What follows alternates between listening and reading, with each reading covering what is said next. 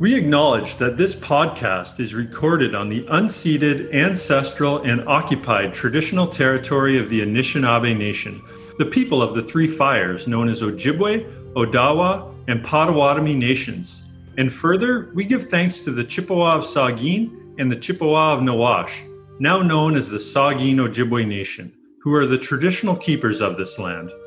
In some parts of Canada, treaties were signed with First Nations that gave incoming settlers rights to much of the land, while in other areas, few or no treaties were signed. Unceded land was never given or legally signed away to Britain or Canada. Instead, it was stolen and continues to be occupied and governed by settlers today. As we live, work, surf, and play, we say mahalo to the Metis, Inuit, and Indigenous peoples of Turtle Island and from around the world who have stewarded these lands and sacred surf spots for thousands of years.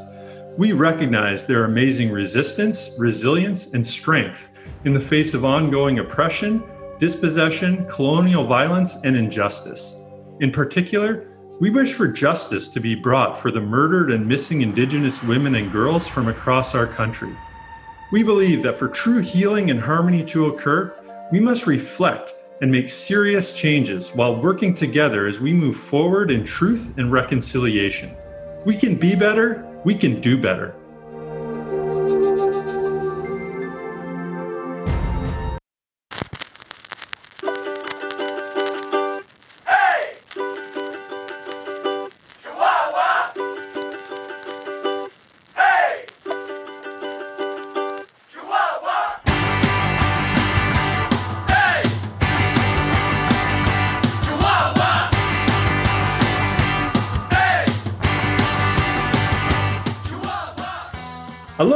Freshies! Welcome to Permastoked. I'm your host, Derek Hyatt.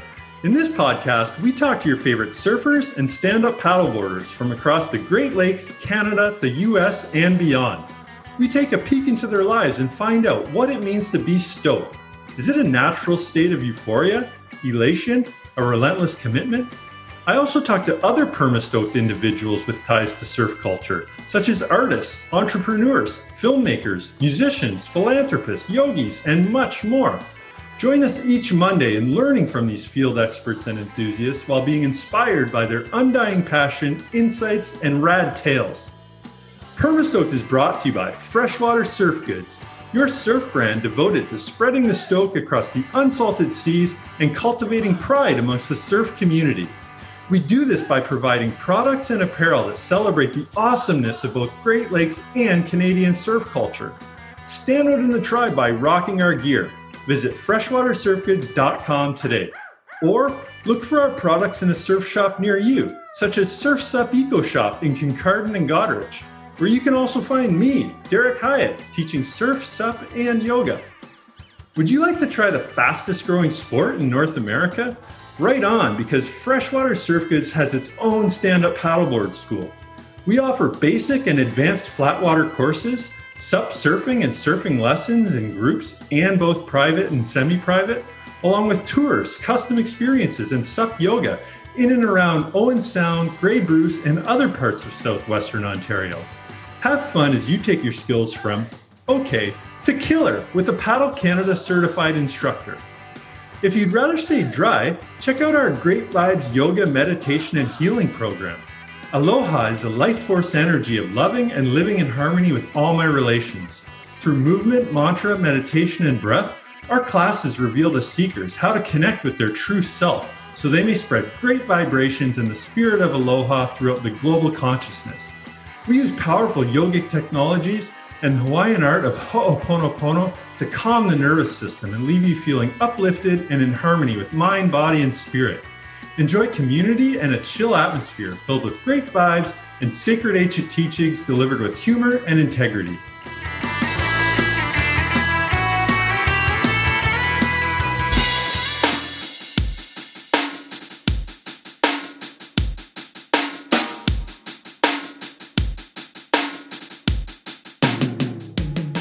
In this episode, we talked to my friend and ally, Vancouver surfer and shaper Alex Rosen.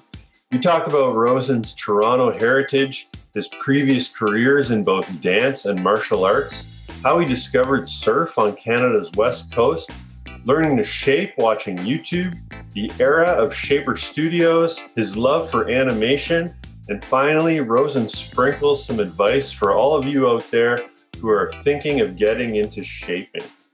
And hey, before I let you guys go, I want to let you know that we are still running Surf and Sup retreats out of Kincardine in partnership with Surf Sup Eco Shop. They're wildly successful. We've been having a great time. I recommend if you want to get some sup and surf in before the end of the season and, and refine your skills and get some tips, check it out. Visit surfsupecoshop.com. Rosen, welcome to Permastoked, man. How you doing? Man, I'm awesome. Thank you so much for having me. This is rad. Right on. Great to hear. You've been a big supporter of the show since day one. I think even before day one, baby, came out. Yeah. Oh yeah, I was permastoked way before. Way before. right on. You know, I had a meeting with a guy a couple weeks ago, and he was using the word permastoked as an adjective describing different surfers, man, that got me so excited to to hear that. I like that too, man. That's great. Yeah, yeah, good things are happening, man. Good things are happening. I mean, the word kind of existed before, but I mean, it wasn't yep. in you know full full blown usage or anything. So if I can bring no. that to the mainstream, then hey, I've um, done my contribution. Yeah. yeah, yeah, you've done it, man. It's permanent now. Don't mind me. I'm I'm drinking my uh, Budweiser Zero. Ooh, good. Yeah, lower that carb count, girl. Excellent. The, yeah, I'm uh, I'm drinking coffee and and water though. Hydrated. Right on. Hydrated. The joys of alcohol without the stupid, and yeah. only only 50 calories, and I'm getting that mm. real Budweiser taste, so I can't go wrong. Nice. Are you? Are you sponsored now? oh yeah, brought to you by. No, actually, no. That's actually something I need to explore. But uh, no, I haven't yeah, been man. on the phone with Budweiser as of yet. Dude, you got to get on it, man. You got to get on it. People, right on. People buy it. Yeah. So hey, I'm I'm looking at you there in uh, at Hidden Village Surfcraft Design. It's bringing nostalgic vibes to me. Nice. Yeah. Sick. Welcome back. Welcome back to my little dust box, man. Yeah. yeah. We miss you. We miss you out west, but I'm it's glad to hear that you're doing well out east, dude. Yeah. It was only a matter of, you know, months or weeks ago. There I was yeah, really? in that shaping bay, making that, making that uh, mini Malibu. Yep. 100%, man. So stoked on that. Have you, you haven't gotten to try that yet, have you? It's still. No, in fact, it hasn't even arrived yet. My uh, the moving truck is yeah the moving truck is supposed to be arriving on the 22nd, so next Tuesday. So Ooh, which good. it needs to get here soon, man, because the weather has turned. And like I was out yeah. surfing in Kincardine a couple weeks ago in no wetsuit. I was out there last Saturday. wow, man, the water it was like suddenly it's like glacier water, like. Oh, that's crazy. It turned. Yeah. So I need that wetsuit. I need my oh, booties. Oh, yeah, 100%. I need that oh, gear. Yeah. Yeah, man, I got that low blood circulation too. So like anytime that I hear cold water, I just like shiver right away. You know, I'm I'm like a booties guy almost all year round. But yeah, uh, yeah. So yeah. hey, you've been hitting that West Coast surf lately, or what? Yeah, I mean, like ever since like the COVID okay kind of happened on June 1st, I like I don't get to go back as often as I'd like to, but um, you know, I try to call the community up and like friends and stuff like that. So or like, you know, like book that campsite and whatnot. And I, you know, I I've been getting wet. I've been I've been getting salty, so it, has been good. But like it's it's also summertime for me is more of like a production time. Like mm. I love longboarding. I love you know the tiny little waves, but sometimes like I can give it or take it. And we're getting to that point right now. Like September is like starting to rear some swell up and whatnot. So yeah. this is this is my go time right now. Yeah. So I'm hoping to make more make more moves, and hopefully COVID still kind of stays like pretty chill and you know I can continue going to the island as much as I want to. Yeah. yeah. So I mean, I haven't really been listening to the news, but when I was in Vancouver, I mean, we were you know, COVID was a thing, but we were kind of looking at the rest of the world going, hey, we got it pretty good here. I've sort of heard yeah. there's been a bit of a switch. What's that all about? Yeah, dude, the young, I mean, I'm not going to say it's all the young kids, but like really it's there. You, you can see it. It's, it's happening. More cases wow. are coming around and it's, it is a shame.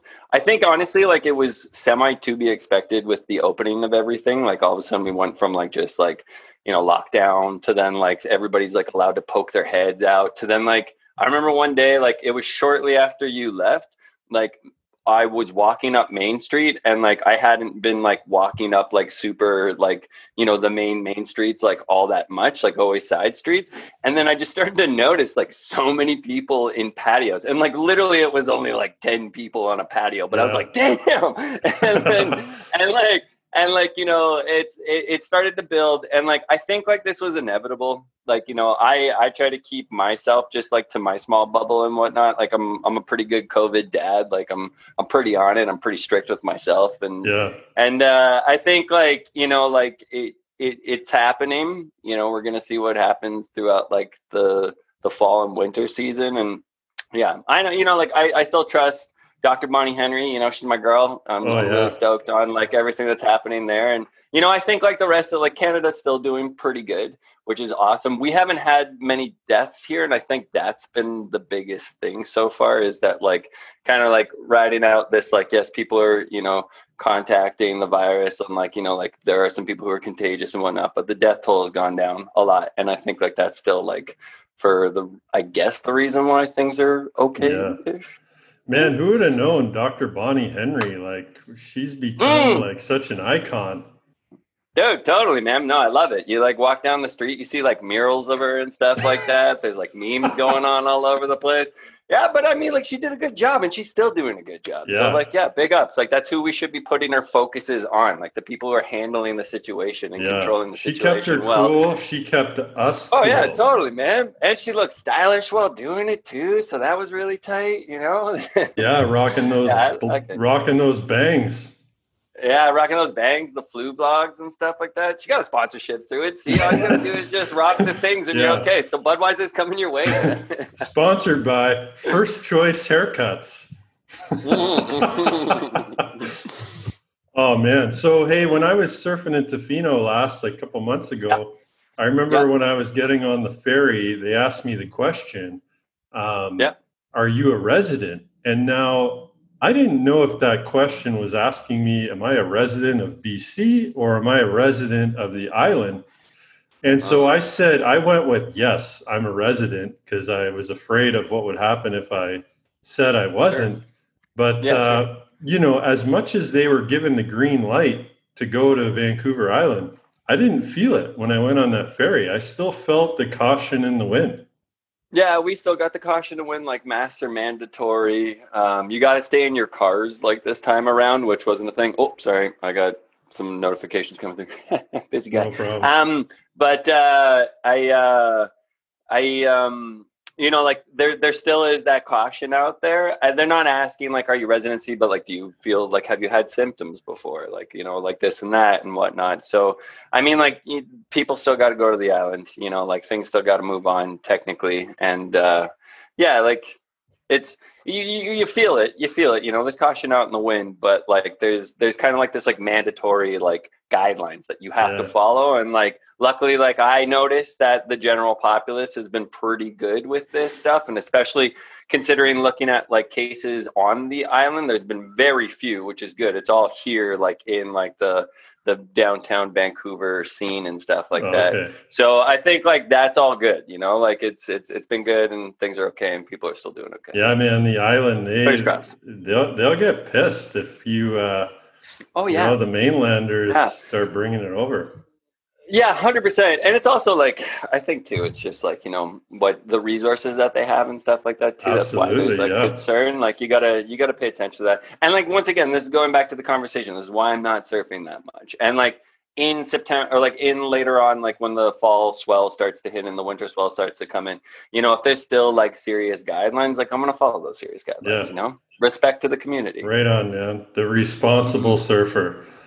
Yeah, you gotta be, man. Gotta be. So hey, uh, has COVID, you know, influenced your designs at all? Yeah, man, hundred percent, dude. Like this was like one of the first times where I just like took a chance on myself and was like, screw it, I'm just gonna make a bunch of styles of boards. Like I already had like the quiver like idea down but then i was like okay how do i want to show myself in like really cool funky flary ways? And like that that's actually been really good. So like honestly like that whole march to july sequence there allowed me to like put my you know put my style out and i think a lot of people dug that and like I've, I've seen a little bit of popularity since then because of it. So yeah, pretty stoked. Pretty stoked. Right on. Perma yeah. stoked. Right on. You're perma stoked. Hey, I just came up with an idea. Not sure if it's a million dollar idea or it could be a Go. toony idea. What about a COVID safe board? You put magnets in the rails and then in other boards you put, you know, the repelling side of the magnet yeah, yeah, yeah. If you want to do that, yeah, yeah, six feet. Yeah, yeah, totally. Like if you want to design the weight characteristics, okay. If you like, if you got the time for that, but ain't no way I'm hand shaping something like that. That's yeah, for sure. Okay. But that's funny though. I like that though. Like that'll also prevent the drop in. You know, like some dude will try to drop you in, and then you could just bump them off the wave and stuff. That's yeah, absolutely. Yeah, it's like you those. Uh, like the hey, you know, yeah. It's like those dog collars, you know, that you don't see the, the perimeter. Collar. Yeah, the shock collar, kind of like that, starts to give them a warning. And yeah, yeah, maybe it should shock them as well. That'd be cool. uh, crazy Dude, so, ideas, crazy ideas. So I'm talking to Alex Rosen here, in case the people don't know, but but you don't use that Alex. You you you go by Rosen. Yeah, yeah, yeah. I mean, like, I, I like it when my mom calls me Alexander and stuff, and like my siblings call me like Al or Alex. But like that was the thing, like back in the day, like, like I mean, like when I was growing up, I was surrounded by Alexes, like all over the place. Like you couldn't go in a room and someone would be like Alex, and like four dudes would just be like, and like three girls would be like, what? And then like, yeah, you know, all of a sudden, true. people, my close friends started to call me Al. And like at that point in time, I was like, whoa, line crossed. Like I was like yeah. probably like eight or nine. And like everybody was calling me Al. And like the only Al I knew was like Al Bundy, like, you know, like the TV like character and stuff. And I was yeah. like, hell no, this is not my thing. And then I just got lucky too that like because I grew up with so many Alexes, like all my teachers, like from like grade one to grade six would just like refer to me as Rosen like a lot of times. And nice. so like just like when I was a kid, like that stuck. Like, you know, like kids were throwing out like last names like nobody's business. And like I still have friends like that, like, you know, they have a way cooler first name, but we still use their last name just because that was like the thing. But yeah, I throw it out a lot into introductions and like when I like meet someone, I just like I just don't use Alex that much, you know. Like kind of works as, as it Rosen. could be a first name, you know, like yeah, you know, yeah, parents, yeah, yeah. So I, I gotta like, admit, like when, you said Al, and then you re- referenced Al Bundy, I was yeah. at the same time I was thinking about Al Borland. sure. Yeah. Okay. Cool. Yeah. me, Yeah, and I'm thinking. Yeah. Yeah. Yeah. For not, sure. You do not look like an Al. You have no mm Al vibes at mm all. I don't know. He was a pretty cheery guy. He was like pretty klutzy, but like he was a super cheery guy. But yeah, I got no, I got no Al vibes. You know, like I never had that. Like Al, if I was Al, I would have lived like you know, like I don't know, like I would have lived a different life. You know, I would have had a, I would have had a different, different background, a different past. But no, yeah, no, man. I'm a Rosen. So, uh, I feel like a Rosen. I act like a Rosen. I like Rosen. That's good. So, you know, did the kids make fun of you somehow, like rose and raisin, or you know? Yeah, though. So that's the. It actually means raisin in like so. Like I'm Estonian, and it means raisin in like that dialect. So, I mean, like I told oh, kids really? that, cool. and like some kids are like, "Oh, raisin," and like even like my brother-in-law like sometimes like calls me like raising the dead because like I think it's hilarious. But like I don't mind. Like I think it's funny. Like That's I, I take it. No, cool, yeah. I yeah. I mean like a lot of my like really good friends and like my partner. Like I most people call me Rose or Rosie all the time too. And for some reason why I still like I just identify with it. Ah. Like I ah. like it a lot. Like you know like when someone's like Yo Rose, I'm like Oh hey that's me. I like that. Like yeah, know? those so, are cool options. Yeah. I like Rose. That's yeah, they're good. You know yeah. yeah. I would the only time like I ever got called out on it was when I was in Australia. Someone's like Rose, but that's a girl's name, and I was like, well, who cares, man? It's awesome. Yeah. I love it. Oh you well. know? Hey, Yeah. Exactly. rocking a pink board and uh, Yeah. rocking yeah. rose. Who cares? Hey, it's Yeah, 2021, that's what I'm all people. Yeah, Yeah. exactly. 100%. I had a really cool teacher. His name was Joe Rosen. I think he was my favorite Oh. college professor. But Hey, uh, his last name was spelt with an E, Rosen. And I, Mm, I'm pretty sure mhm, that's a mhm. pretty popular Jewish last name, is it not? That is, yeah, definitely. When I grew up in Toronto, um, I, I met a lot of other Rosens, but they were all E because, like, in kind of like north of where I lived, like up in Forest Hill, there was like a lot of like the Jewish community was pretty big there. So yeah, I met I met a bunch of Rosen, Rosenbergs, all that stuff. So oh, okay. yeah. But your There was other ones, but- your Rosen, yeah, I'm an I, baby. Yeah, yeah, yeah. Yours yeah. is like a it's like Estonian heritage. Wow. Estonian okay, heritage. cool. Yeah, yeah. Wow. I feel like uh, that almost sounds made up. Estonia. It reminds me of um, the movie Encino Man. I feel like Oh yeah. he was supposed to be from Estonia, actually. No, Estonia is like Estonia He's from is Estonia. Yeah, no, Estonia's got a pretty crazy little history and stuff. Like I, you know, like don't quote me on it or anything, but like, you know, like they they they're going through like a lot of really cool things right now. Like uh they're like kind of like some of the leading people on Bitcoin and like cryptocurrencies and stuff like that right now. Um I mean, I don't really know. Else yeah, I have no idea. Yeah, what I'm gonna go back. I'm gonna I'm gonna go. Yeah, yeah, yeah. Uh, there you go. There you go. Yeah. Oh, cool, But man. it's you know, it's a great place. It's a great place. Yeah. Right on, right on. So, hey, you're in Vancouver, but you mentioned Toronto. So, I mean, how did you Yeah. grow up, man? How did I grow up? Man, um, uh, so I'm from like Toronto proper. Uh, my parents had me when they were pretty young. Uh, I'm the oldest of four. Uh, I, uh, you know, I got into a lot of really cool things when I was young, and uh, my mom was really actually both my parents are really into the arts a lot. So uh, I was raised as a, a, a trained dancer until I was like in my early 20s and stuff. So I started like my first career ever as like a professional dancer slash dance teacher, and I was classically trained in like ballet and contemporary. And then like I Oh, yeah wow, I did a whole bunch of other stuff. Like, uh, we're talking like you know fancy rich people stuff. Not Oh yeah, yeah, yeah, hip-hop totally, man. Yeah, yeah. No, I mean, I was I was in the hip hop stuff, but like, yeah, no, it was when I was a kid. It was like the the classically stuff was like I don't know, like that was like really big, like especially like as like a as a boy. Well, like the first class I ever took was tap dancing because like that's what I wanted to do. Oh, my nice. mom, yeah, my mom took me to a lot of shows when I was young, like and my siblings as well. Like that was like one of her big pastimes was like theater performance and whatnot. So she uh she took us to a show and I think like I just like I was probably like six years old and I was like, I want to tap dance. And it was like my mom was like, Your life is like sealed, like your fate has been sealed. You will forever be a dancer now. And so she kind of like pushed me on that route, but like you know, like the cool thing, like, you know, like dance classes, like especially for like, you know, a kid at my age and like my parents, like dance classes are expensive as all hell. And like it was really difficult for my parents to support that. But luckily I caught on pretty quick that Mm. like the schools that I went to were like, oh man, we need more boy dancers. So like okay. if we could like put him into like our school company and then he could take a bunch of classes for free and like you know like and my mom would be like yeah just take my boy like it's like Nice. i have too many freaking kids right now like i need Yeah. someone to take care of someone so like that preoccupied a lot of my time and you know i wasn't really academically all there when i was a child like you know i had some learning disabilities and stuff and so the dancing route just kept on going and i went to high school for it and like nice. yeah yeah Did you go to so, yeah. those like art schools in Toronto? Yeah, yeah. I went to one called the Etobicoke School of the Arts. It's, uh, it's a pretty great place, man. Yeah, I got to like really like learn how to like, you know, like express myself artistically and creatively there and stuff. Uh, really cool establishment. Like met a lot of amazing, cool people that like still have really great careers in the art too, which is sweet.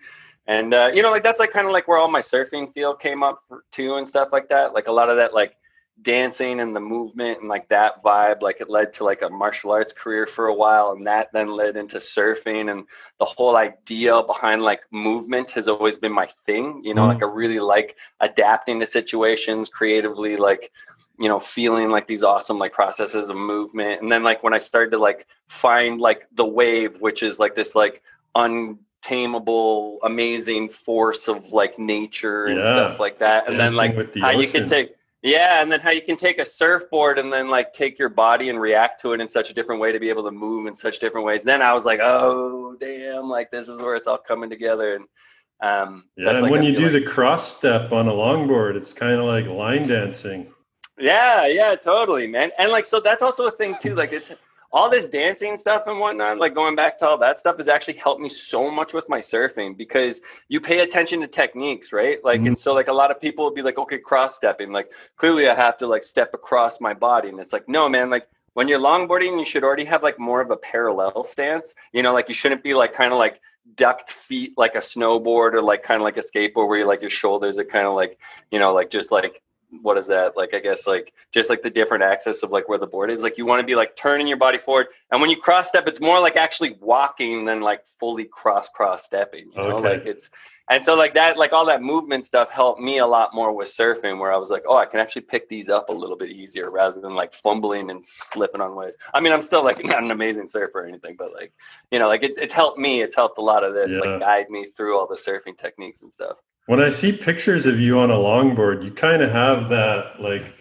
Wingnut Weaver look. Like you're kind of standing tall and kind of yeah bent back Yeah. like a hood ornament a little bit rather than yeah yeah yeah you know, yeah yeah crouched crouch down real low. Yeah, I'm like working on like more of like like a power stance, but like yeah, on like all that I like I like to log a lot more. Like that's like my thing, like longboarding and mid lengths and stuff.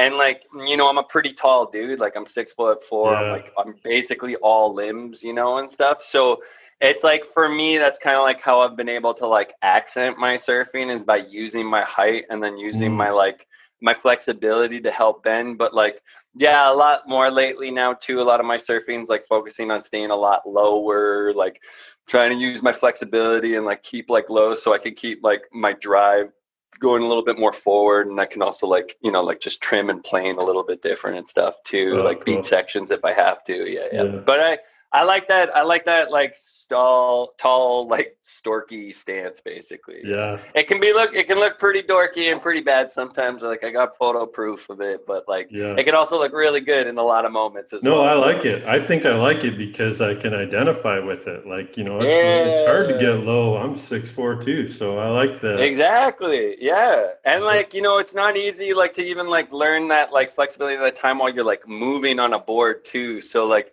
you know, all that practice like over the years has really helped me now. So like now I'm a lot more low, a lot more flat footed when I'm low too and stuff. Yeah. It's important. Yeah. You got to get both, man. You got to get both. You got to look, you got to, got to feel good standing up. You got to feel good standing low and stuff and staying low is what I meant to say. Yep, Yeah. gotta be gotta be well rounded. So hey, going back to the dance stuff, what was your Sure. what was your first kind of jobs back through hmm. dancing? I mean, were you up Yeah. there with Britney Spears and the Tigers or what? Nah, yeah, I wish, man. the Tigers next. uh, no, like uh, you know, like so when I started dancing, it was like with companies and stuff. So like with a company, you basically get like a small salary and stuff like that. You like rehearse, practice, and perform, and like those companies will like take you to different places. They'll get different grants to be able to put on different shows to showcase stuff. So that was one of the first, like just out of high school. And I also uh, got a job performing at like a hotel in Mexico, like one of those all-inclusive hotels Oh, that was wow. like uh, it was a nightmare situation. Like I was Oh, no. 18 years old, didn't know what I was getting into. Like I was like, yeah, I'm a professional dancer. This is what we do. And they're like, sick. We are all about jazz and tight ass spandex and like hella face paint. And I was like, no, oh no. but anyways, that was a good job. And uh, and then kind of when I got when I was 19 years old. Uh, I started to like take like teaching programs, and I always used Mm. to teach at summer camps. Like that was also another way for me to like pay a lot of like for my dance classes and stuff like that is like my my dance schools would have summer programs and i would be like you know like a, a teacher or like a counselor and stuff there. And that kind of got me into teaching and then i just really liked it you know like i think that was like one of my favorite parts was like being able to like create syllabus like kind of like work from kids that were like pretty young to like adults my age and older and stuff like teaching them how to dance and then like also doing like a lot more choreography based because a lot of the time when I was performing, I'd have to follow someone else's creative style mm-hmm. and like Yeah. kind of like their interpretation of what they wanted to do with dance and I like I always felt like I was more of less of a, of a performer, especially in like my 20s. I was less of a performer and more of like a behind the scenes type of person, like Ah, okay. creating or like Yeah. creating, curating pieces, like all this other stuff too. So I like that. And those, so those were some of my like early dance jobs. And then I kind of switched over afterwards to martial arts, kind of like when I was like 24 to like 28. Like those were like my martial arts days. So how did you transition to martial arts? Yeah, it was it was all teaching to be honest with you. It was just um it was like I I've been studying martial arts like for a really long time, like ever since I was like in high school. It just kind of went really well with dance and me and Now, my are we talking had- about Eastern martial arts or Western martial arts? both, yeah, both, oh. because you and I both have the similarity of the Western martial arts, which Yeah. is, or and like yeah, so like all that stuff. But like knew yeah, no, I the swordplay stuff. Yeah. yeah, yeah, yeah. That was that was some of the best best times of my life too in my martial arts career. Definitely highlights. But no, I was big in the Eastern. Like I grew up taking Taekwondo and karate. Uh, I practiced like forms of kung fu, but not like fully formally. Like I wanted to go to school for it actually. Like I back when I was like, university is all about like opportunity. So I'm gonna go spend a bunch of money and get like a, a degree in kung fu. And my parents were like, nah, like, Yeah. not a chance. They're like, you're already a broke ass dancer. You don't need to go Wow, yeah. figure out kung fu and like that's not going to lead you anywhere but um uh yeah no i you know karate and I, I i got to teach like taekwondo a lot here in vancouver for a couple of years. And uh you know i, I took like this other really cool style called uh taijutsu which is like this japanese like bujinkan ninjutsu style. Like it's like it's like the art of the ninja but like it's it's got this like really awesome like kind of like mix between like judo and other things involved in it too and aikido and stuff. It's really cool and yeah yeah and then and then yeah both you and i we did uh, some western european swordplay man like and that i was always obsessed with you know like i've always Yeah. been a hella renaissance man when i was a kid like i like you know would watch like movies like the princess bride and the count of monte cristo and all these things and i'd be like this is what i want and, like highlander and stuff like that and then I found that school and like, yeah, because I'd already been teaching martial arts and kids programs, I got a job there. And that was great. Sorry, man. At uh, Academy Duello. yeah, man, Academy Duello. Yeah. They're, Yeah. they're having a tough time in COVID, but they're still going strong because they got a really great community. So good for Oh, that's guys. cool. Yeah, they. I always did notice that. Now, when it comes to Western martial arts, I really enjoyed learning longsword. I think that's Yeah. like that's where it's at for me. Being a big guy, I love swinging the big longsword around. Oh, yeah. But that rapier stuff, man, I mean, that is a real. That's an advanced form of fighting. Like, there's a lot. Yeah, man. that. And I'm just thinking Yeah. about. I forget what that's called, you know. But when you're doing the the parry or whatever it is, and you Yeah. You know you put the sword out far, and you're contorting yourself Yeah. so far in Yeah. to avoid the blade. You know, your opponent's blade poking you. Yeah. I mean, I can see how that definitely ties into surf maneuvers.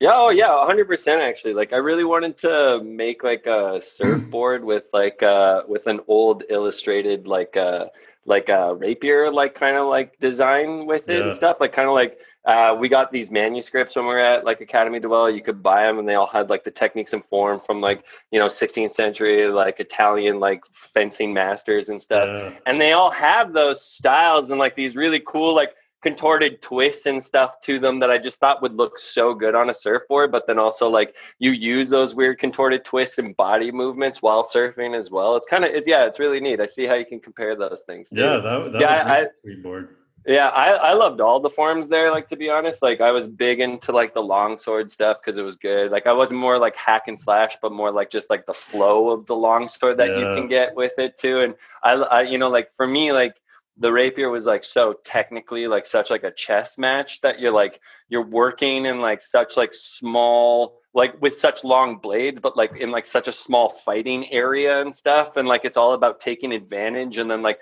working against like counteracts and stuff like counteracting like someone's like timing to like hit you and stuff. I don't know. It was so cool. Yeah, like it's, yeah. that's still good stuff. Like I still practice that stuff all the time, man. It's all like a part of my workout regime and stuff. And and you hooked me up with that sword too. Thank you very much. I've been swinging that around. In the Oh, you alley. liking that? Hey, eh? Yeah. Nice. Oh yeah, man, it's so good, man. Great weight, great weight, great feel. I loved it. Yeah, Right on. awesome. Glad you love it. Yeah. I love I love how we're on like a surf podcast, but we're talking about sword fighting. Like, Oh yeah. I always get to the surf, but I like to explore the uh, the before part. Hey, what was that weapon called that uh, Donatello from Ninja Turtles used? I forget. You know that big stick. Donatello just used the staff. Don, Donatello just used the staff, but then Staff. you can you can call it as a staff or like it's a boken in Japanese like terminology, which is like it's a bit smaller. Like you can tell like Donatello doesn't have like a staff that's like 10 feet tall, which would generally be like a pole staff, basically, Okay. like Western European style, but like a boken or like a martial arts staff is generally a little bit smaller.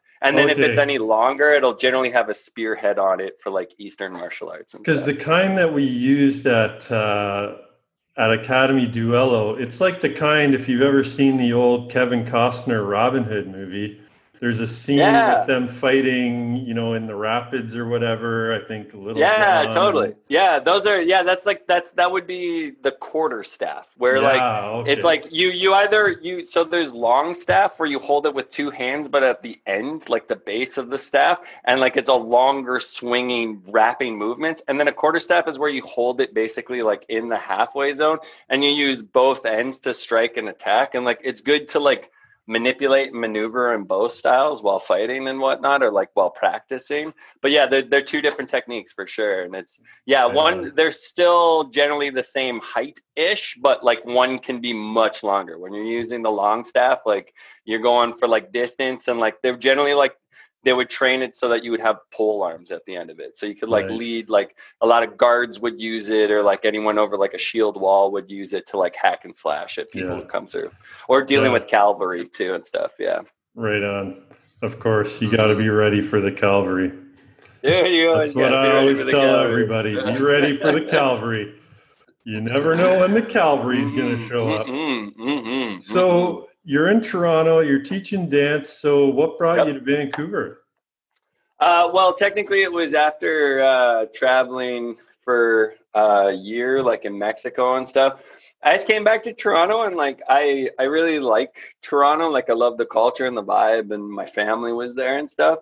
But um, I don't know. Like I just, I kind of needed something a little bit different. I like, I really like, I fell in love with the ocean for one, first and foremost. When I was when I was in Mexico, like for that full year, like I was just like, I, I don't see how I could live without the ocean. Even at that time, I wasn't even surfing. I was just there the whole entire time. You know, Yeah. like it was on a beach. I just was in the water. I just like, you know, it's kind of like it's always been my vibe. And uh, yeah, like I, I just had the opportunity to go teach in Vancouver. And I had one other friend of mine who is going out to UBC as an engineer physicist. And like, I think like I was also at like my young age of like 19 with like family stuff going on, my life going on. You know, like I like I, I didn't necessarily have the greatest time finishing high school. In fact, I dropped Mhm. out of high school and then went to Mexico at like a pretty young age. Like I was just turned 18 and then went to Mexico to be like a dancer. Didn't expect it to be what it was, which was like it was very difficult. It was like a huge learning curve and adjustment because you know I went from being like a pretty bratty kid to then being like you're a professional now, and I was like fuck, I got to act like a professional. Yeah. And like, and then when I came back, I just got to Toronto and I had this different vibe about me. A lot of my friends were like, you know, either going to university to go to like Montreal and places. And I was like, I'd love to go to Montreal. I'd like to stay in Toronto, but like, there's got to be some other opportunities. And then when like I was young too, we always used to talk about Vancouver, like ocean, mountains, like forests, like all this stuff. Like, yeah. different like even like even honestly the thought of not like minus freaking 30 weather was also a big impact on it Yeah. too so i was just like man why not go out west it's only like you know i had the contract for a year to teach and to learn how to teach like ballet and all these other things and i was like it's only a year like whatever i i kind of have this like fun like traveling feel about me right now like let's go Yeah. let's go get into it and that's what brought me out here and yeah i didn't expect to stay so long but like i really fell i almost fell in love like right away like Yeah. i got to the city and i was just like damn this is so cool like yeah. It, yeah, and it's changed a lot too over the years. Like when I first came here, it was like a lot more about like the nature and like I did like the city vibe and stuff, but like coming from col- like the culture Toronto to then like the 2006 like kind of uh, the 2006 Vancouver, I wasn't I wasn't super into it that much mm. at that mm. time. But then but then it's grown so much more even on that. And there's so many opportunities out here. You know, it's, that's yeah, another thing why I stayed yeah. too. Yeah, that's yeah. that's what brought me out here. It was it was really it was 100. percent It was the ocean. You know, like I was just like I need some ocean vibes. Sorry, my phone did something weird. No uh, but I was like, I need some ocean vibes. I I I need this like lifestyle. Like that's what I want. So you felt the call of the West Coast, man. I've been there. Yeah, like as Canadians you know, like the whole American thing, they got Route 66 to California, you know, like that's, mm-hmm. It, it's similar, I think, you know, we got our Trans Canada to Vancouver, Highway, yeah. ultimate exactly, freedom. Man. Yeah, yeah, totally. Except when I in my case, there, it was like a WestJet. Yeah, yeah. But when I got to Vancouver, then I'm like, oh shit, there's a giant island blocking all the surf.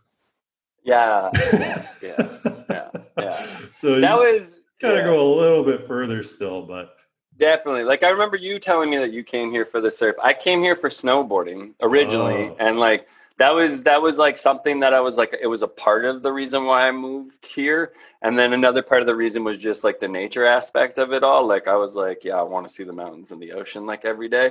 But um it was yeah it was snowboarding but then like i mean like surfing just like fell into place like literally like two years after so when when did like, surfing come along? How did that happen? Uh for me honestly it was i always knew i wanted to surf. Like i always knew that like that was something i wanted to do. Like even when i was young my family like was really like privileged to be able to drive down to florida where like my grandmother stayed in like this like sweet trailer park with mm. like all the things you could ever want as a young kid. But like she lived right by a surf beach. And like I just see surfers, I'd see like my parents would let me bodyboard, but they would never let me go surfing and stuff. And like there was no schools at the time to like be able to like teach me how to like go surf. So I always knew that I wanted to surf. And then um yeah, just like it came to a point in time where like summer trips would happen and like Oregon was always the spot to go to. Mm-hmm. And then like I think it was like 2000 and when I get here, I got here in 2000 like five or six and then like yeah somewhere in like 2007 i just started to go to oregon like every summer for like a month like you'd rent a board you just go hit the water like get smashed around a bunch but like it just started to get so much more of like a thing that like i thought about all the time and i was like i just want to be a better surfer i just want to get in the water all the time and yeah it just yeah. became the kind of came were you going in oregon was that in uh, cannon beach or yeah, we were going to Cannon Beach. We were going to Short Sands. We were going even like over just like to um, uh, oh no, where's the place that the Goonies are filmed in? I filmed in. It's like the first town you get right over Washington. My brain's just kind of farting right now. But, like, are um, you talking in Washington, like Westport? No, no, no. It's like once when you get over the Washington border into Oregon, there's that first oh. town right there, and it's like the town famously where the Goonies were shot. And like, yeah, there's a couple of beaches down towards there too. I can't, and like Seaside uh, is like there as well. It'll come to me. I'm gonna like blurt it out halfway through this podcast. Yeah, well now you got me. Ah! Now you got me wondering. It's not. It's not Astoria. I don't think it's um. Um, you got the Google. Nice. Astoria. Let the people know we do the. It is Astoria. Damn it. Okay, I knew it. Yeah, I knew it. But anyways, it. yeah. I remember so that yeah. town now. Yeah. Yeah, yeah, yeah. So there's there's that town, and like there's a couple of like just like uh, all right beaches there and stuff like that too. So yeah, a lot, a lot of great little surfing. You know, I didn't know terribly too too much about surfing at that time, so I was just looking anywhere where there was like waves and like people being like, it's okay for you to surf here. You know, like your current's yeah. not going to take you out or anything. So. And I mean, you're you're going down to Oregon. At that point, had you had any awareness of Sombrio or Tofino? Uh, yeah, I knew about Sombrio or I knew about Tofino like the moment that I got here in Vancouver um, and to like the west coast of Canada. It was it was just like it seemingly like it just seemed like it was like just a much further trek, you know. And like I remember too, like um, I never went in the time where like the highways weren't really necessarily like fully built there was still gravel road and stuff. But I just knew it as a small, sleepy town when I first came here. So I didn't, I didn't actually go out to Tofino until 2010. So like oh, okay. four years I'd been out here, but I'd already been surfing in Oregon like multiple times since then too. But uh, it was it, like you know, I, yeah, it was just like I don't know. For me, it was a thing where like Canada didn't have enough of a surf environment from my knowledge at the time yeah. that I actually only thought that Oregon, California were the places to go nearest to me to like see surf culture, be a part of surf culture and like find those good surf beaches cuz like I also didn't know anything about like forecasting and like how to like predict or like you know like understand the swell and stuff like that. So i was like just go where the surfers are. And for me it was like in oregon and cannon beach or like yeah. in like northern california and stuff like that yeah. Well you must have been super stoked when you found tofino because you're mentioning you know yeah. you, you wanted to be in that sort of great canadian wilderness mountains and trees. I mean come on. You got mountains trees and the ocean and surfing. Yeah. Tofino is the yeah, perfect definitely. combo. Yeah, hundred percent. Yeah, hundred percent. And, and it's still like every time that I go out there too, I'm just always like amazed by it. Yeah. Like, you know, I'm always just like places like it's not even like it's like sometimes you feel like you just stepped onto another planet and you're about to see like two suns because it's just like that like perfect picturesque place that's just like so out of this world, like fabulous all the time. Yeah. yeah. It's pretty great. Right on, man. So uh, yeah, I don't want to get too wishy-washy about Tofino because I could start crying. But you know, I was out in Kincardine a couple weeks ago, and I am yeah. man, I am impressed to be back on the Great Lakes. Like I was surfing yeah. Kincardine, the legendary Kincardine I've been hearing about on the internet for years. Man, the waves were huge. Like they were huge even in ocean standards the day I was there. Yeah, right. Really? That's awesome. Good they for were, you, man. Yeah, That's they, awesome. They were reported at 10 feet tall. I just remember, you know, looking what? at the, yeah, and I remember looking, you know, when the wave really dips down. I mean, yeah, it was just gorgeous. Like it looked mm-hmm. like rolling mountains coming in. And I think maybe what made it, look even more spectacular is there's basically no wave period. I mean, it was just getting bashed wave after wave, right? There was no real time in between. So it, it was also humbling, like, you know, getting used to that again, getting yeah, that sounds like my worst nightmare, man. like just being like, yeah, there's so much good swell, and then you're like, oh my god, where am I? Like, where? What am I even predicting at this point in time in the yeah. water? But I can see how that's like I like I feel like once when you get used to that, then like it's like you're on it. Like kudos to all you lake surfers. Like I'm gonna get out there one day. Like I'm coming out to you. We're gonna go. We'll have a good lake freshwater session and stuff like that. It'll be tight. But like yeah, like man, like you know, like surfing's already hard as is. So yeah, then to really. just like drop the predictability of what's going on with the waves slash also like galing winds, it's like and slash like hella cold water too. It's like damn, yeah, yeah. no, it's awesome. That's yeah. yeah, that's like it's so awesome, man. It is. It's so awesome. It's so crazy to hear that people like can have that you know like oh, yeah. there was no i like i'm from toronto there's no lake there was no lake surfing or if there was it was like the hugest secret because like i would see waves coming off a lake but i would never think that i could surf those or yeah. that i should surf those and i have i've seen like i've seen great spots like you know like um when i was a kid like i remember like going out like kind of uh, like to like kind of like Lake Ontario and just like seeing stuff like even like as a kid going to the beach, like you know like when like the beaches were like okay and yeah stuff like that to swim in. They'd still be like body surfing. I'd bring it bring me back to like times in Florida where I'd be like boogie boarding and body surfing and stuff, and I'd be like same same man, but like I just never thought I could surf there. And like, it wasn't until like, yeah, 2014 when I just like come back from like traveling in Australia. And I finally saw my mom and my mom was like, oh yeah, you were like surfing all that time in Australia. And there was like a bunch of kids surfing in Lake Ontario, like just like in Hamilton, like, and like they showed me pictures and like i'm pretty sure it was all the Surf the Greats guys like antonio and like that crew and stuff yeah. and like they were actually scoring waves and i was like get out of town like i was like no way that's actually happening and I thought that was so cool. You know, like was, that was really, really, that was really neat. Yeah. So, were you familiar with the Cove before? Had you been there? No, man. Like I didn't know anything. Well, like like oh, I said, like it wasn't until like 2013, like 14, when like I'd come back after like traveling. Like at that point in time, I was like really traveling for surfing, like all the time, like destination surfing and stuff. And um, yeah, my mom was just like, "It's so crazy that you're just there because like, who would have thunk that in Toronto like there's surfing?" And I was nice, just like, mind nice. blown. Yeah. So you you know you got super stoked. You're a big surfer dude now. You know you did the U.S. Now you're doing Tofino. How did the shaping come about, man? How did you transition from I'm just this a guy who likes to go surfing to hey, I want to be a mechanic of yeah, I want to be a physicist for the the boards we ride on.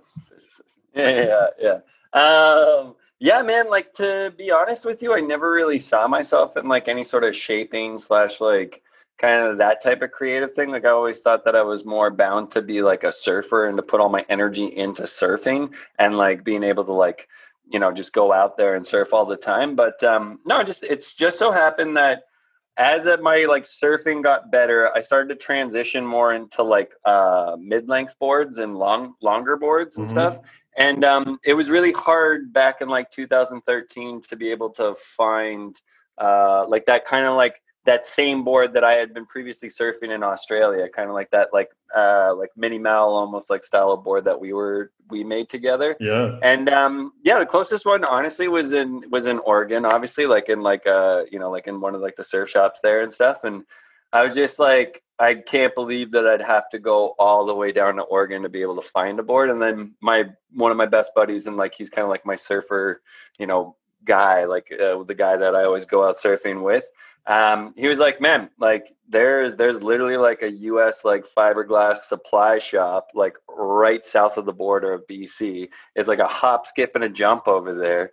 Uh, we should go make some boards. And he was always really crafty, and he was a carpenter for a while. Like you know, like he's been using his hands, like building stuff. Like I was like an artsy guy, so I was like.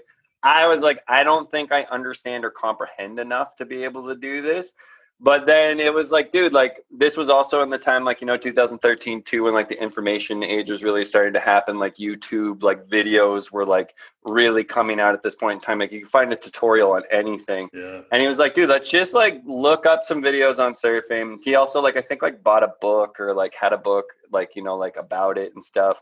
And like you know i just kind of put my like like a lot of thought perspective into it and i was just like holy this is a neat idea and like what an opportunity of a lifetime to be like i am close enough to a distributor like or like um you know like a supplier that could like get me the materials that i need and then i also had a friend with a garage that was like he was also like i too want to make a surfboard.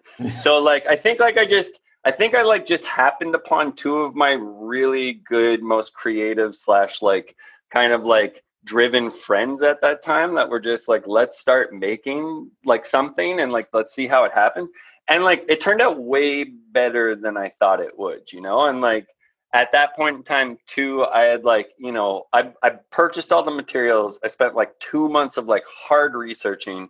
We all kind of like created each like our own board of our own design. Like one of my friends replicated hit one of his favorite boards that was like, you know, he thought he could make some tweaks to it. Another one of my friends just like had this like he's like an artist, so he had like this like full design wise to it, and he's like, I'm also gonna replicate your board, and like I just like studied up this like mini mal, but like this like McTavish shape for like for such a long time, and was just like, okay, this is what I'm gonna try to make, and like somehow like managed to get the template, figure out like all like the little tricks and of it and stuff. And like, I mean, it was a piece of garbage, but like, it was my piece of garbage, yeah. and it was it was so good, you know. And like, to be honest with you, like, I could like immediately tell what I did wrong, like really? almost right away. Where I was just like, oh, I screwed up this and I did that. And then I did some more research and I found out that like the bottom contour that I made was actually like of like kind of ish like a what you define like a hull shape. And then mm. like it wasn't meant for more like radical surfing. It was meant for like really speed surfing.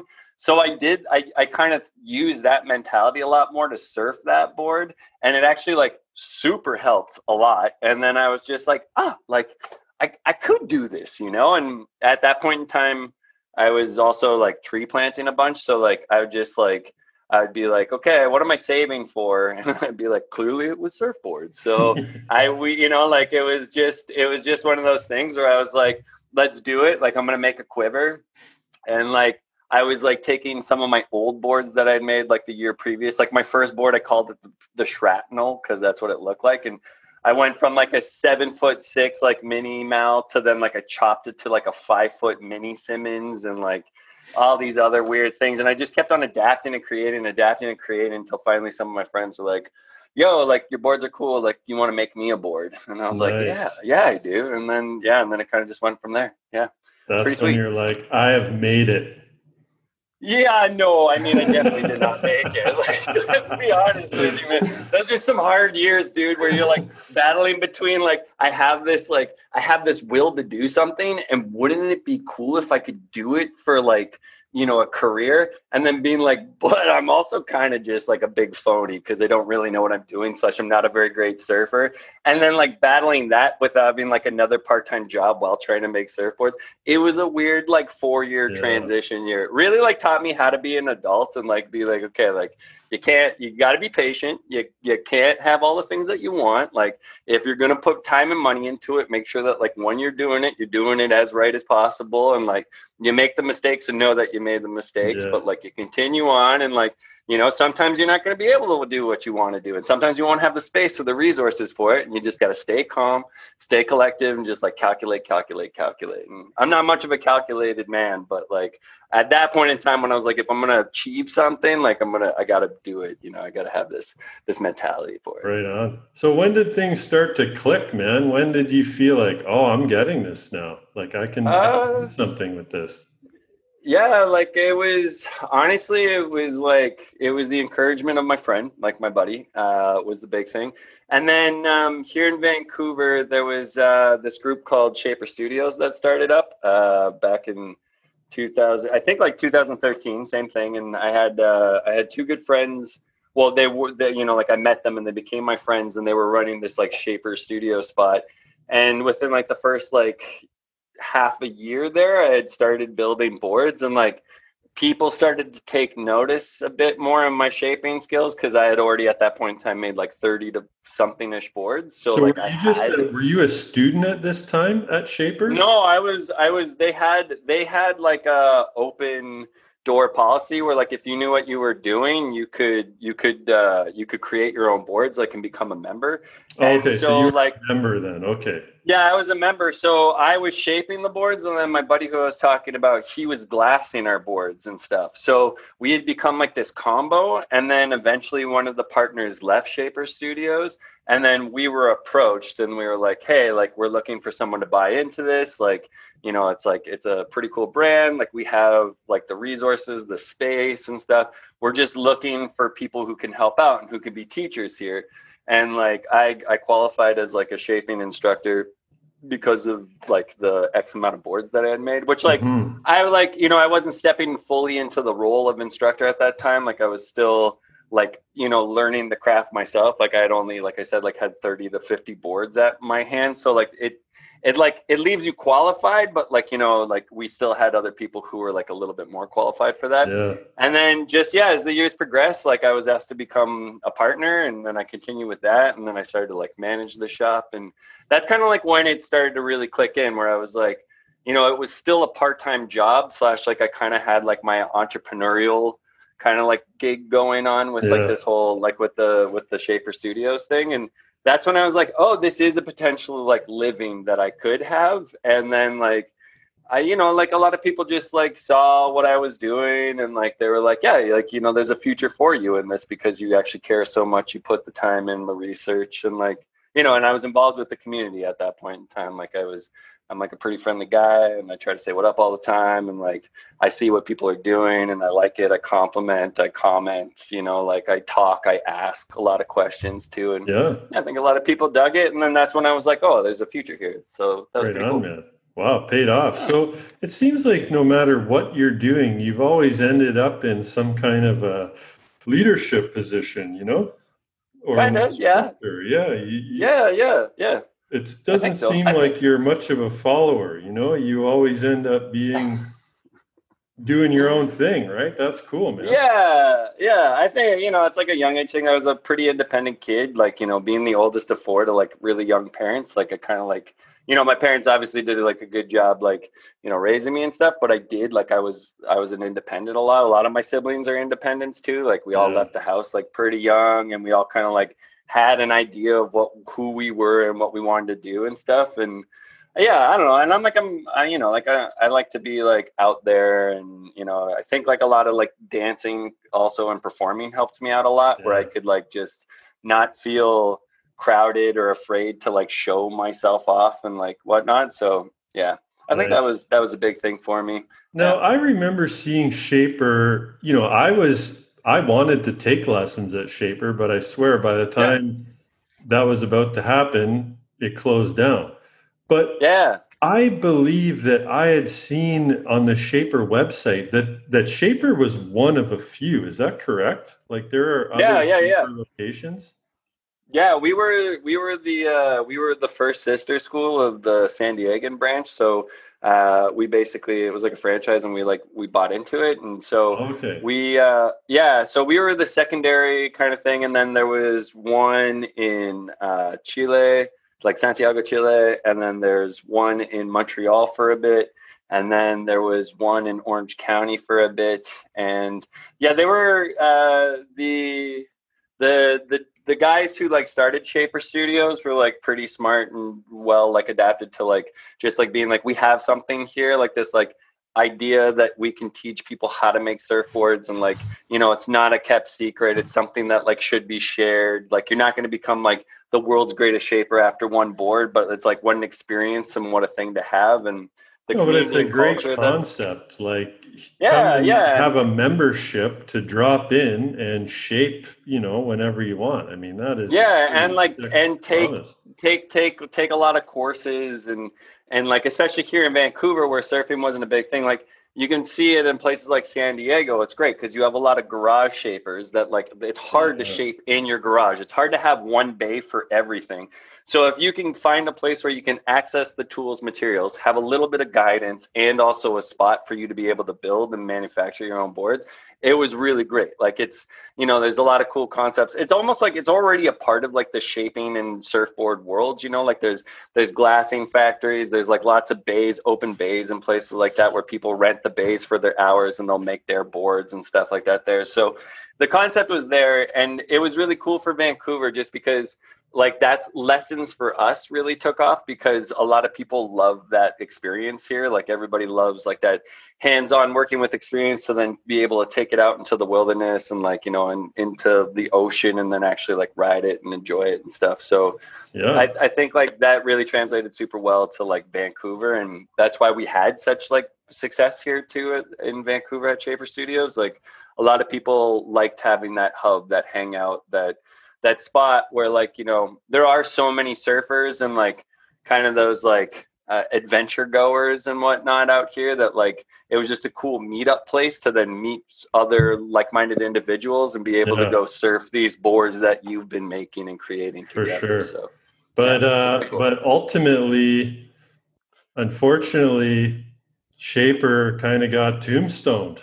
Yeah, but like I like I think it was like you know like like all businesses and stuff like that are all concepts and ideas like this was also all formulated by a bunch of like a young group of individuals too like everybody was in like their early 20s and stuff like that and it was a big movement and it was a really big thing yeah. but like to sustain something like that was difficult and then once when you know like the san diegan uh you know like the mothership of it all was doing super duper well and yeah. like the you know like they had even still to this day, like uh, a few of like the major like founders there, like they're still in the surfboard world. They're still like pumping out cool things and doing cool things and stuff. So does but, Shaper um, exist elsewhere? No, no longer. No, okay. no longer. Yeah, okay. yeah. But that's like it's like everybody just kind of went off to do their things. Like it was it, honestly it was a place for a lot of us young like guys and girls to just understand entrepreneurship to be able to understand how to like work with the community yeah. and then having a space where the community could build and divide like work with and stuff. And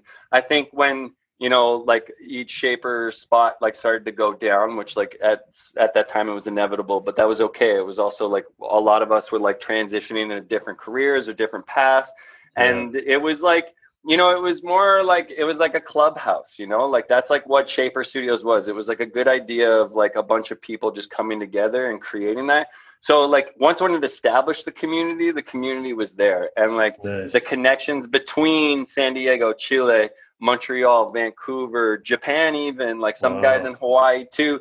All that stuff still continued and stayed, and a lot of members are still connected too, which is really cool. That's so that's like I don't see it as a downfall. I don't see it as a tombstone. Yeah. It didn't do anything because it wasn't in in some ways it didn't necessarily need to be like a forever thing it didn't okay. need to be a permanent thing it actually was just there to establish this this idea of like anyone can build a surfboard anyone can make culture and like in this certain community and stuff like that and like all it takes is just like a few good minds to come together and just enjoy that experience and work on that experience so that other people can kind of get that too. So shaper lives on in the hearts and souls of its yeah brotherhood and sisterhood. Nice. I like yeah, exactly, that, man. man. Yeah. Oh, dude. Like yeah, hundred percent. Special time in history, you know, like. Oh yeah, I yeah, I would never trade any of that for for anything else. And like yeah. it was it was a hard time I think for everybody because like entrepreneurship is really difficult, and I'm sure you're mm. experiencing that yourself. But like you know when you're working with so many like-minded individuals when you're able to kind of have that ability to create and then kind of like work your specialties. Like, you know, some of us weren't even that great at shaping surfboards, but we could throw a hell of a party. Like, some of us weren't like that good at like certain things, but when it was getting out in the community and bringing people together, like that was a huge thing. And like, so yeah. we needed all these amazing individuals to create this one concept. And like, that was really cool. You know, it was, yeah, such a special time, such a special thing. Yeah. And then I'd like to see how you guys were with shaping while partying. Oh yeah. I mean, yeah. Some interesting boards. Man, yeah, a lot of asymmetrical boards. there was one time where, yeah, we had like a keg going on there for a while, like where we would just like kind of have a keg and you could get like beer by donation and stuff, and yeah. like you know, like work got done, but like it was like again, it was a clubhouse, man. Like it was a place where you could just like hang out, spend your membership, spend your time, you know. Nice you know, it, it, was good. Yeah, it was really good. So hey, Shaper, you know, closed its doors, but mm-hmm. Hidden Village Surfcraft and Design, you know, thrives on. So yeah. how did this happen? Oh uh, man, like I just I you know, I knew after like I think it was like 2016 when like you know, I'd probably put in like about like 200 ish boards or something like that. That I was like, this is something I could do for a while. And whether it's with this brand, Shaper Studios, or if it's my own brand that I start, I was like, I know that I could do something. And, you know, when it, when time came where it was like we had to close the door on Shaper Studios, I was just like, this is a perfect opportunity for me to like start my own thing. And I was just really lucky to be in this one building where like I became really good friends with the upholstery guy next door mm-hmm. and he mm-hmm. was like I see this place is closing down but I have like a small little spot that you can just like you know clean out all and exterminate all the mice in there and like move all this garbage out and then from there you can create your own like little spot and like yeah and it all of a sudden it happened and it was i'm honestly i'm so thankful and i'm so happy that i'm doing something like this yeah too. so so how long has has that been then when did you officially open up hidden village uh officially officially it was like may 2019 and then but like before that i was kind of doing like that like kind of like underground i was gonna I'm say boards i don't yeah. really have like a I didn't have a name or anything like that. I was an established business. Oh, like okay. that's kind of where hidden that's where hidden village kind of came from was like I just didn't know what to call myself or what to yeah. do. And like I just thought it was really funny because I had I was a part of such a really big community and I was still really allowing that community to kind of come in, but like I wasn't advertising anything. Like I wasn't yeah. putting on anything. I was like I'm gonna make surfboards, invite people in to do lessons, like you know, just put my feelers out to see if I could do all these things by myself, like be the entrepreneur, be the shaper, sander, uh, like the glasser, like put the ideas out there, like see what I could do with it and stuff. And so I, I decided to take my time. And then finally, when like May 2019 kind of came around, I was like, I have myself established. I'm feeling good about this. You know, like I I don't need another job to like support me. This can be my permanent job. And yeah, I just kind of I just took the dive and here I am. Right on. fun. So yeah. so you offer, you know, you teach people how to how to create a surfboard. You also create yeah. surfboards for the market. Now yeah. I took a shaping lesson from you. Absolutely loved it. Great time. It was fantastic. Um, but you know this is hard work. This is tedious stuff. Like this isn't uh, this isn't for everybody. Let's just put it that way. Yeah. shaping surfboards isn't for everybody. Um, Yeah. it has this glamorous appeal to it like oh yeah shaping surfboards is cool. But the realism of it is i mean you're standing in a bay for eight hours or more a day. You got dust flying everywhere. You can't hear the music because the tools are too loud you're not really talking to anybody i mean you know it's So tough. Yeah. so, so what is it that drives you to Yeah. to be a shaper to do the shaping Oh yeah, yeah. I mean, like you said too, it's like tough. It really, like the actually the hardest bit. It's like you know the environment you can control, like the dust quality, like the the grossness and all that stuff. You can control that a lot yourself. So that's not the worst part of it. The hardest part is like just being a constant creative, like having the whole entire like pressure being everything's kind of on you to be able Mhm. to create something that like someone's gonna like and like you could have someone that's like terribly nitpicky and like other people like just like downright like reviewing the crap out of you and it's it's all negative reviews and stuff. So like or it's a positive reviews and it's really great you know? Like it these things happen. So like that's the that's the hardest part is like trying to be on all the time.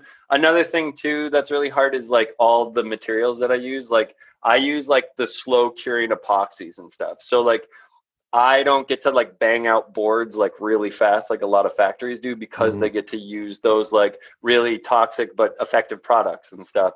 So for me like things get really slowed down so if I make a mistake like to basically correct set mistake is going to take x amount of time which then leaves like you know me figuring out what to be doing slash panicking and all that stuff in your head. But like honestly like what bring why I shape and why I do this is honestly it's because a i feel like just canada has this new fresh community and this like new first gen second gen surfing thing going on. So i like being a part of that movement and like i think that's really exciting. Like whether i play a part in like creating really awesome boards or just a part of just being a part of the stoke and like like you like just like amping the level of the stoke and like the more involvement of people joining the community and the sport in total like that's awesome. But like you know like for me what keeps me going is that like i you know i put my my passion and my soul into my work and like you know like that's that's huge. Like it, you don't get that every day. You don't Yeah. get that you don't get that in every job. And like is it rewarding if it pays well? Like eh, not really. But like you know you can do something like that to help elevate yourself like that. And you know i think like just being able to be like so I, I get to work with guys like you and like customers that like I actually like form like really solid relationships with, Yeah. you know, and like when I when I make a board for someone and like they super dig it, like you know, like we're it we're like connected for life almost, you know, and I That's think that's yeah. really cool. And like, you know, like just even like the ability to just constantly make and like have people be like Rosen, like be creative, like do whatever you want to with my board. I'm just like, those are the things that keep me stoked. Like they see the artistic, passionate side, like the functional side that I offer, and then someone's like, man, just do you. That's what I want. And I'm like, thanks. Like that, that's what keeps me going as like a shaper, as a board producer and stuff. Yeah, it's cool, man. What you're saying, I get it. And you know what's neat? I, I like the fact that you're not just creating a board, you're creating a personality. You're creating an Sure. extension of someone. You're creating Yeah. Their weapon, their tool, whatever you want Yeah. to call it. Like this is something that is very important to people. You know, Yeah. you put the extra flair on it with the color and the artwork or whatever. But uh, you know, this isn't just like pumping out windows for a house or something. Like this is something No. people cherish their board. Yeah. And, uh, Yeah. so that is really cool, man. And that's a memory that does not go away. Like I shaped the No. board with you and and man, I haven't rode it yet, but I can't wait. And you know, I can't imagine surfing it without thinking where it came from, you know? Yeah. I didn't buy awesome, this man. in a yeah. store. This was uh you know made by Yeah, it us. was made by you. Yeah, it was, yeah, it was made by us. It was made by you with you personally in mind for the whole entire way. We were thinking about you. We were thinking about your wife. We were thinking about where you were going to the lakes and how we could like be able to do something like that. Yeah, just the what was it earlier on in July? I ran into some guy that I made a surfboard with, like back in like yeah, I think it was like 2016 and stuff. And and we made a board together and he came like he literally saw me on the beach like ran up to me and was like rosen man like this board and was just like this is like one of like my most prized possessions and i was like oh dude that, that's really nice yeah. he's like but he's like no seriously like i go surfing so much these days and like this is the board of choice like all the time like i've progressed i've become this like surfer or at least i'm getting to where i want to be as the surfer and like you know a lot of it is because i learned how to make this board and like i, I learned with this board and it was that was really cool man. It was like some of like the, the proudest moments of my life right there. Right on man. Doing the Lord's work, pumping out surfboards. yeah, yeah, yeah, Right on. So, hey, uh, do you have a, a, board of choice or or a preferred board you like to shape or? Yeah, I mean, like definitely, like out of the out of the uh the quiver that I've been making for like the Hidden Village quiver and stuff, like I love all the boards that I make, and I'm so excited to be like constantly perfecting slash tweaking them and whatnot.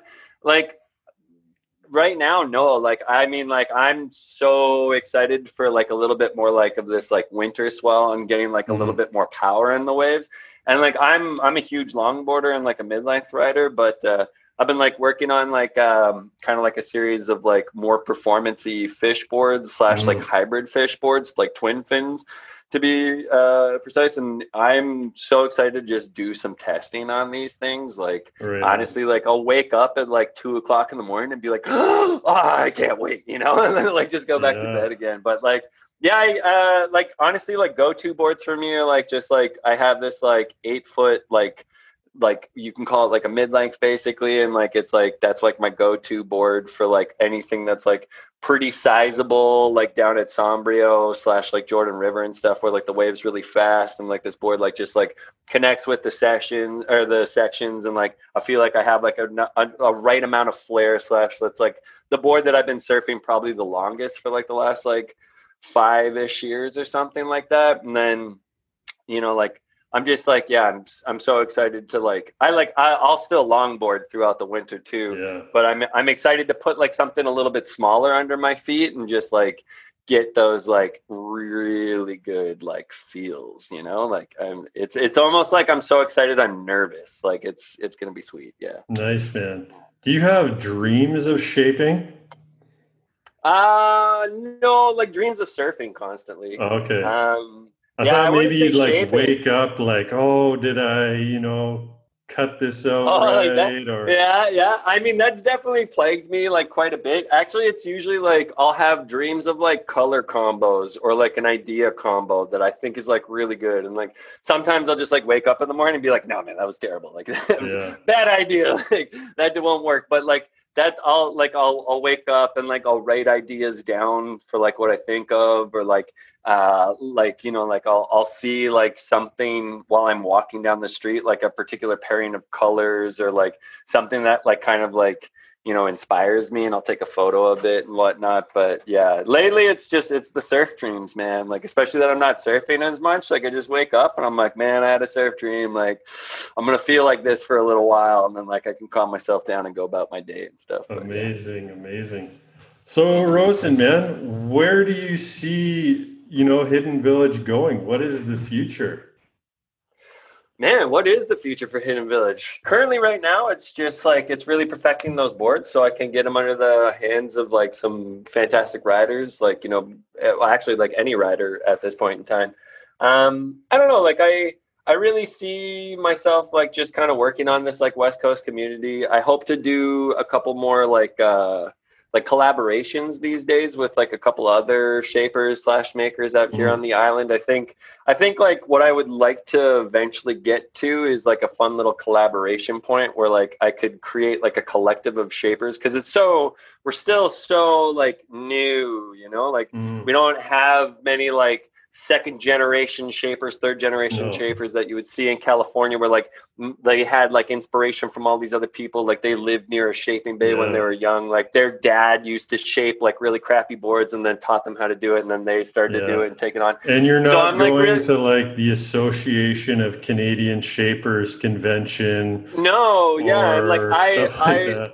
Yeah, so like whether it's whether it's this particular company that I do something that with or I just start to bring out a collective or something like that. That's like what I would personally like to yeah. do, you know? Like I'd like to start especially I think like COVID really brought up a lot of things to us as like in the community where like we don't make any of these products like the blanks, the boxes, the fiberglass, the resin. We don't have any of that product. So like Mm. Now, because like things are getting harder to get into Canada with America, you know, like our dollar has still always been much lower than the American dollar, and we buy these products at like such like steep amounts. It's like, how can we either a make our own products or be able to like start this industry like that, or how do we like collectively like work as like not a union, but like as a collective where we can like really think about how to like help each other out as these small time shapers that like we're so spread across like Canada where like we could be helping each other out or finding a distributor to make sure that these products are cheaper so that we can kind of work ourselves into this like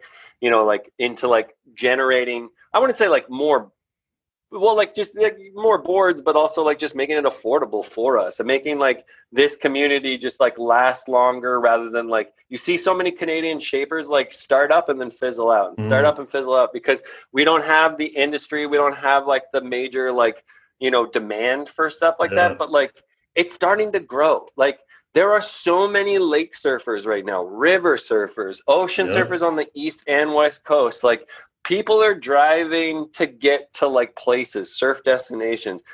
People like this stuff. It's just like we've never really had it before. So I hope to be a part of that that growth of it, you know? And like I want to I want to get like a lot of new faces, a lot of new like people, a lot of different like cultures into surfing, especially in Canada. Like we're so young, we're so capable of bringing this sport a little bit like to that next elevated level. Um, you know, and like I, I think like that's that's what I I think that's where I'd like to go with it. Whether it's me in Hidden Village, but I just know me personally. I think that's like the journey I want to go. For. Absolutely love it. Yeah, I love how your your scope is going beyond um, just shaping. Like you're really oh, yeah. you want to be a community, yeah. get the community going, and I think yeah. the concept it needs to expand. I mean, everybody and their mother who surfs would want to shape their own board at least once, yeah. like I definitely. did. I mean, yeah, I wouldn't want definitely. to do it all the time, but man, it is a great experience to, like I said, yeah. sort of put yourself into it. So I think that there's a future for that for sure. Yeah, for uh, sure. Yeah, and uh, I would like to see, you know, like shops that are in existence. Like when I get a shop one day, I'd love to see this component being a part of shops, like book a lesson to shape, you know, like Saturday yeah, workshops sure, yeah. or whatever it is. I yeah. think that's a fantastic idea.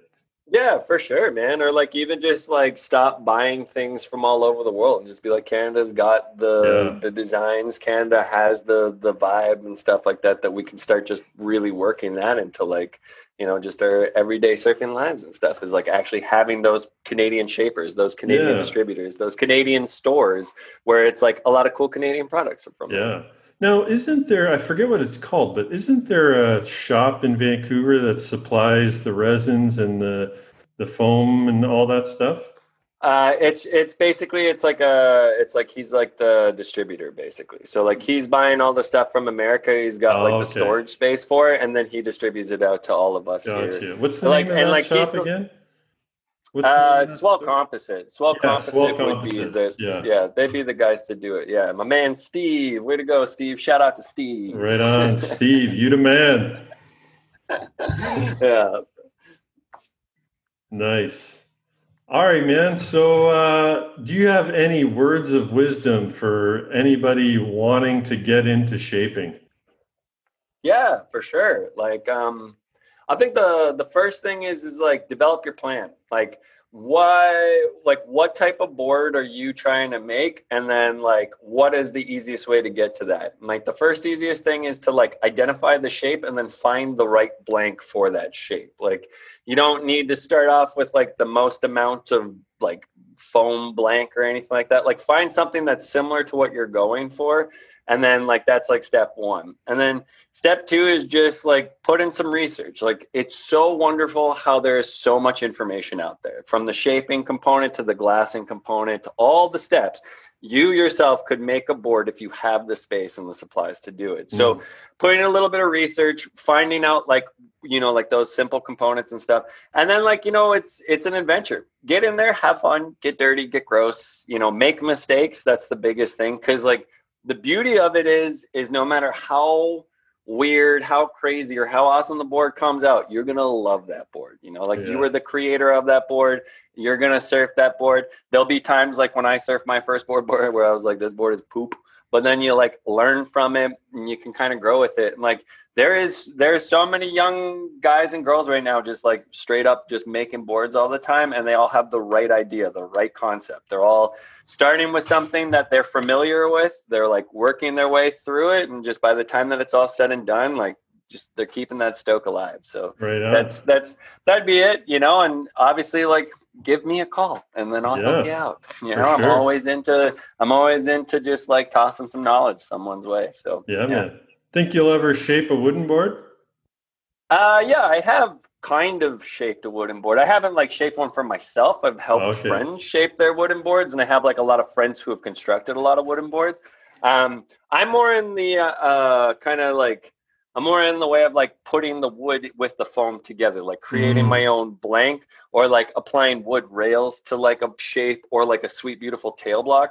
Um, I like wood boards. I love the look of them. I just yeah. like personally don't like to surf them because like I do like a heavy board, but wood boards are rather, rather heavy. Uh, whether yeah, you do them I've in the one way or not. I can't imagine. I think yeah, they're beautiful sort of wall piece. Oh yeah. Yeah. yeah, they are, and like honestly, they they surf super well too. Like there's two different ways that you can kind of construct a wood board, and both of them like yeah, you got a board for life. Like that nice. board will never like that board will never like break, disintegrate, or anything like that. That nice. board's staying strong, That's stronger than anything else out there. Shore break, eh? Yeah, yeah, exactly. It's definitely oh, not going to get chopped in the shore break. It'll probably like, yeah, it'll last longer than you in a shore break for sure. Nice. And uh, or like all of us, but uh, it's like, um, yeah, I I think I'd I'd I'd be into it, but it's not really one of my like set goals right now or something that I'm like really frothing on. It's yeah, to add components of wood to my boards and to like kind of put some cool extra little flair in there is like totally I'm totally into it and yeah. But uh, who knows, man? You know, talk to me in like a couple of months, and I might be like, I'm all about wood boards. Yeah, right on. Well, man, as we wrap up, I just got a few more questions I like to ask people, and and yeah, throw them. What else, when you're not shaping surfboards or out surfing, what else are you stoked about? Oh man, there's so many things. You're dancing right uh, now, man. I know you. I'm dancing right now. I'm into yeah. it. Yeah, I. Uh, it's I, that's something I miss. Like over COVID, is like going and seeing shows and dancing. Like I really love that. But yeah. uh, that's something I like to do. You know, just for funsies. Uh, I'm a huge geek, so like all that, like kind of like I play Dungeons and Dragons almost like every week. Uh, I watch like a butt ton of cartoons. I'm so into reading books like fantasy and graphic novels and like all sorts of things too. Like I had sci-fi and all that fun stuff. Um, I love, you know, I like to draw and do some art. I love uh, martial arts and stuff like that too. I still do that on the regular, just like my own personal training, mentally and physically, all the time. And uh, yeah, you know, I just I love just letting the day nice man, just enjoying it, relaxing. Hey, know? what kind of cartoons are you into? Oh man, what kind of cartoons am I not into? Uh, you know, like I uh, I like a lot of anime. Like uh, I'm a okay. big anime watcher, so like a lot of people don't really get that, but like I I find that like the Japanese are like such awesome storytellers, and they okay. have like such this like style and flair and stuff. So big anime watcher.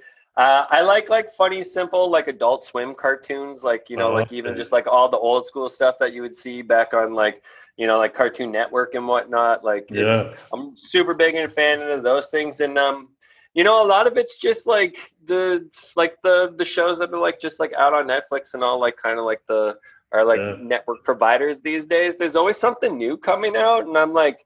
I for me like with the cartoon, I always give the first five episodes like a chance, and then like it's like if it gets me in five episodes, like I'll commit to you know the cartoon until I'm like this is enough or whatnot.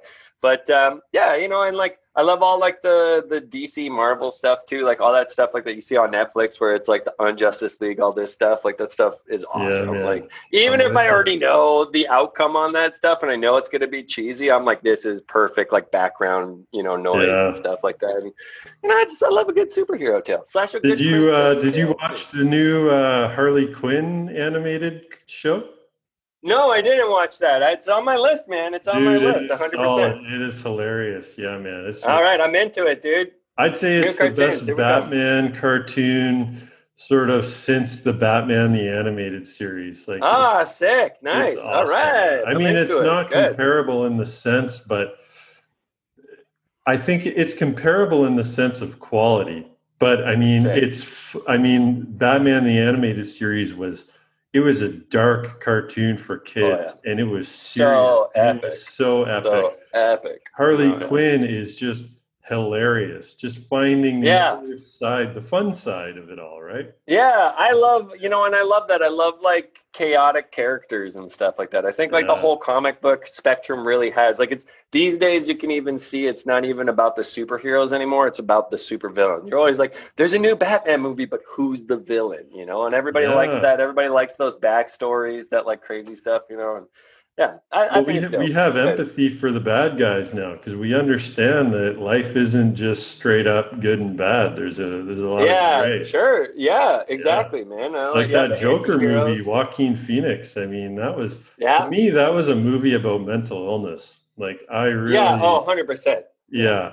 I thought he was the 100%. victim of a corrupt society. That was such a cool Basically, movie. yeah. yeah. Yeah, hundred percent, man. Yeah, exactly like that. And I like how like things are like working like that too. Like you can tell that like all these cartoons, superhero, anime, like all these things, they've always had that underlining tone. It's just like, can you see that value in the story, or are you only just looking at the action and the bang booms and stuff? So yeah. I think like another reason why I've been attracted to cartoons and anime like that is that there's always something quality behind there. It's like you just gotta find you not Yeah. find it. You just gotta like be a fan. You gotta be yeah. Be into it in order to see all that stuff, you know? Yeah. And I'm a I'm a huge uh, Looney Tunes, Merrie Melodies, Bugs Bunny fan.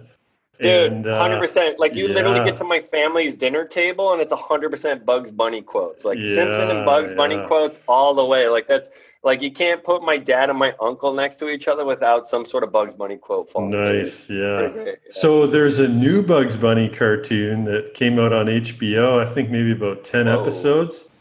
Wow. Really well done. Like really captures the old school, like Chuck Jones. Like we're not talking Animaniacs or Looney Tunes or uh, sorry Tiny No. Toons. I mean those were cool shows, but Oh, I love Animaniacs so much. Yeah. Freakazoid back in the day was like Yeah. the tightness. Yeah, yeah, yeah. but but this really it is just really keeps the spirit of the original series so well the only thing Yeah. that i find really interesting and i actually heard them talk about this on the joe rogan podcast is that Mhm. you know everything with guns these days they've actually omitted the guns like elmer fudd and yosemite sam do not have guns That's good. Yeah, that's yeah, awesome. but everybody is still blowing the hell out of each other with Each other. dynamite and Dynamite, uh, yeah. dropping anvils on everyone.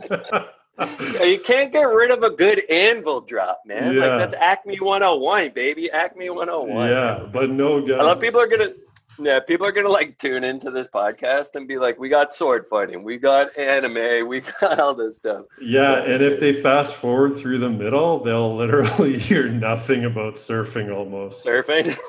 Yeah, but that's why this is permastoked, man. It's it's about more Dude, than yeah. just surfing. It's whatever keeps people stoked and you know yeah, afloat. I like right? that, man. Yeah, so uh, you that. mentioned That's awesome. reading. You reading anything good too right now? Actually, the only things that I'm like actually reading are like anti-racism books and stuff like Oh, that. Like kind of like like a lot of workbooks and stuff, and a lot of like kind of like just like social books. But like to be honest with you, like summertime is not my reading time. Like generally summertime is my like really like focusing in on work and outdoor activities. Like come winter, you holler at me and I'll get you, I'll give you some good, uh, some good books and stuff like that. But uh, right no, it's just a lot of it's just like, yeah, self improvement, like kind of like in like that, like the real work that's got to go on in the world right now. It's that's, that's the stuff that I'm reading. That's the stuff for that I'm sure, going man. for and, and push, so, pushing uh, hard, man, pushing hard you know, indigenous reconciliation, Black Lives Matter. Uh, have any of these uh, subjects made their way into your boards? Uh, I would never like as a white man, I would never really like put those into the boards, but definitely on like the platform and stuff like that. I think like uh, uh vocally as like an entrepreneur like how like if you want to come in and do business with me it's not like we have to talk about stuff like this but if you ain't into it then like mm-hmm. you ain't coming in my shop type thing like that uh trying to like just work with the community to like you know hear the voices of the bipoc community and like what they feel about like the surfing culture here in canada it's so new that like you know like it's good to just accept and like show and like just express this perma stoke that we can give everybody for yeah. this and like to add and bring like to show everyone that like this is a community right here that wants everybody involved like no nice. like we want you here with us man like, we got heart we got love for the ocean the ocean is for everybody nature is for everybody yeah. this feeling surfing it's for everybody so yeah making sure that there's no barriers or anything like that that's like that's what I apply to it, and that's like that's that's how I, I definitely try to live my life and like make sure that I live my working life, my professional life, and my my personal life like that. I would love to see, um, you know, done by the right people in the right spirit, preferably yeah. of the the culture.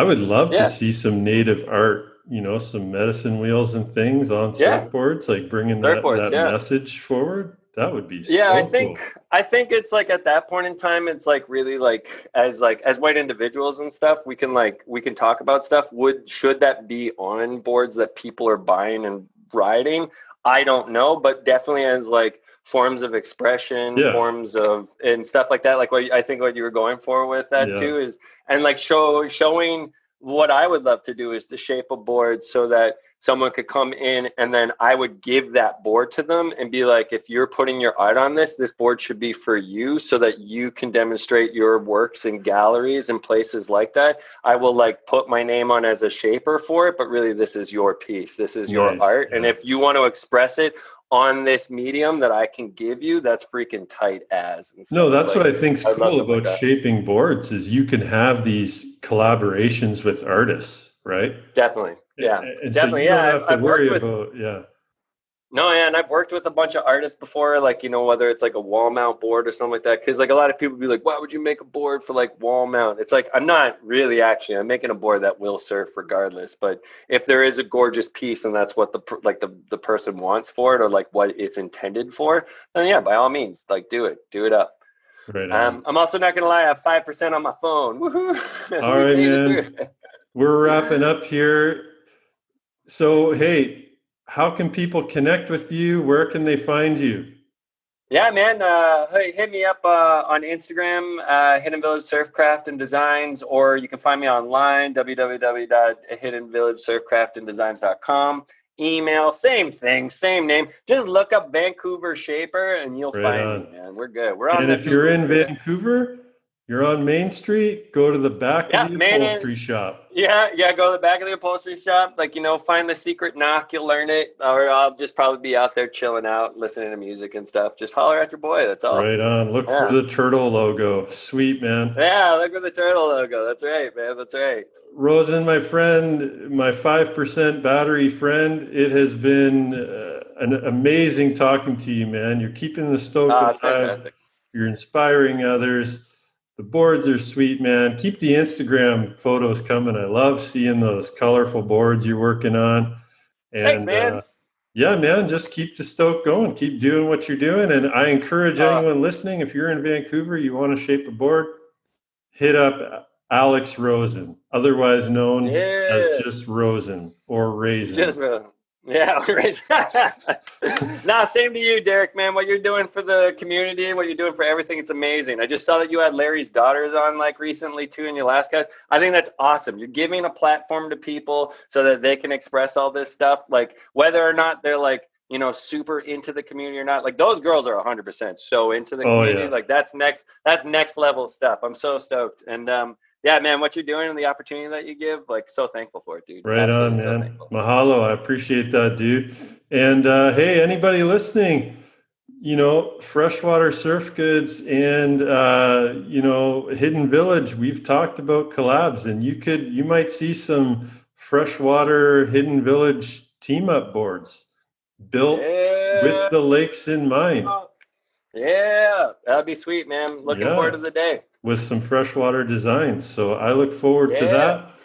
And uh, dude, yeah, man, it's been great, and I want you to stay stoked.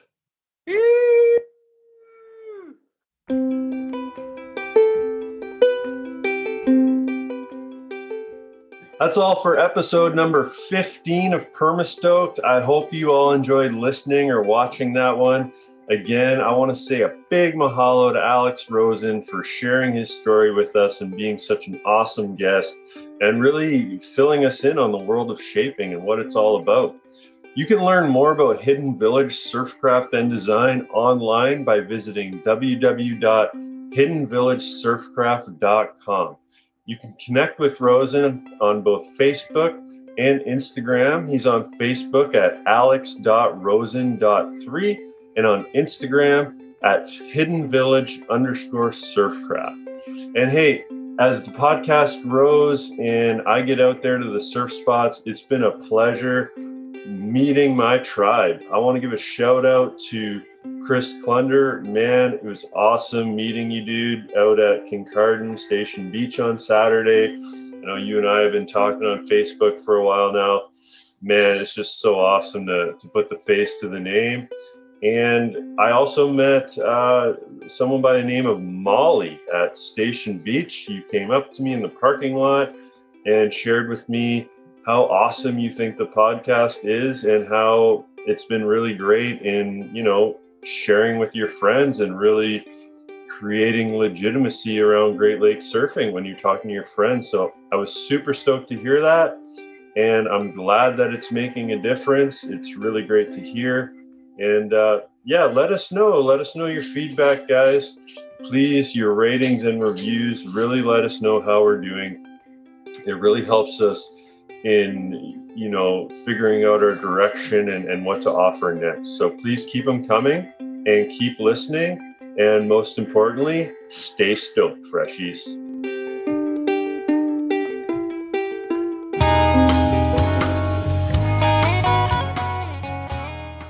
Would like to give a big mahalo to Mark Malibu and the Wasagas for providing our intro music, Hey Chihuahua, off their 2009 album Crash Monster Beach, and our outro music, End of Summer, off their 2017 album Return of the Wasagas. For more information, visit www.wasagas.com and check them out on Spotify and iTunes.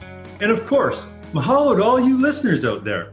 We are so grateful that you chose to join us for this episode, and we look forward to providing you with even more awesome content in the future.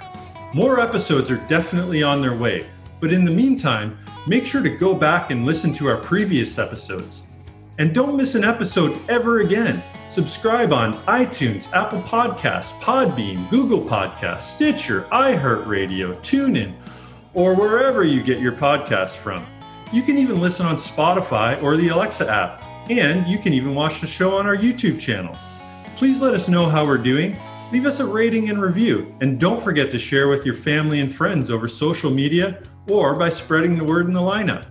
To learn more about freshwater surf goods and to check out our products and services, visit freshwatersurfgoods.com. Sign up for our newsletter so you can stay up to date on new products, new episodes of Permastoke, events, our sup and yoga schedule, and other exciting news. Don't forget to follow us on social media as well. You can find us on Facebook, Instagram, and Twitter at Freshwater Surf Goods.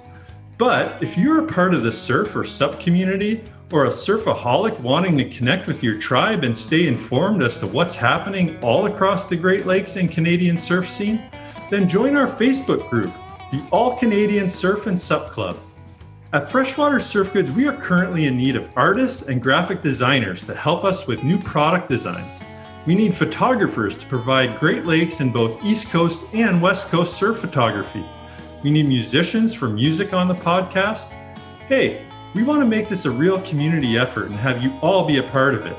Or if you have an idea for collaboration, would like to recommend a future guest, would like to invite me to an event or book me to teach supper yoga, or if you'd like to carry our products in your store, or you're interested in being a sponsor of the show, and for anything else, hit me up on social media or email me at derik at freshwatersurfgoods.com.